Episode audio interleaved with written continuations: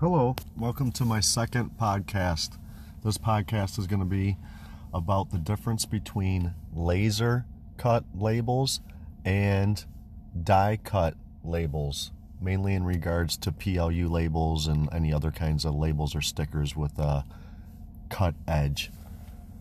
The difference mainly is the laser cut labels are for low quantities and if we do not have the die already made so that you can cut the labels in any shape um, obviously there's some si- size restraints but when the laser cuts the label it actually melts the edge of the label.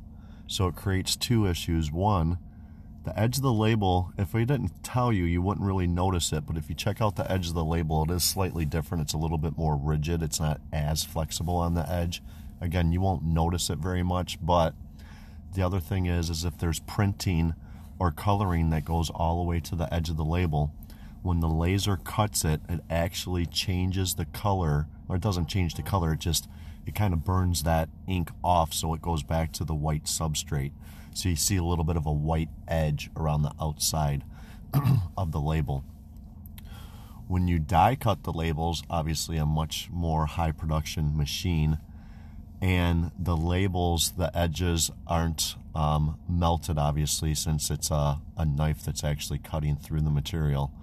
And it gives you a nicer edge as well as it does not harm the ink around the outside edge of the label so it is not creating that white hue or edge that you would see like you would on the laser cut labels.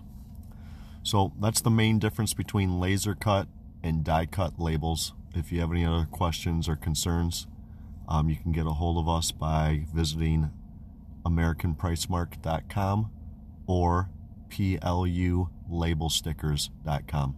Take care.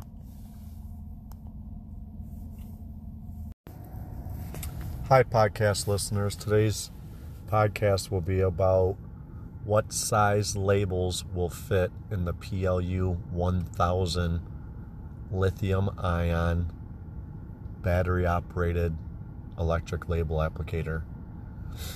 We've had customers asking this question, so we did a bunch of research, contacted a manufacturer, and found out the exact details.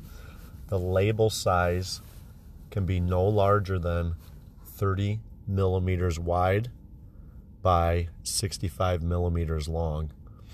And the width, including the backing paper of the label, cannot exceed 35 millimeters. There are some um, exceptions. I have seen one label in a label applicator a little bit larger than that, but the manufacturer suggested size of the label is 30 millimeters by 65 millimeters.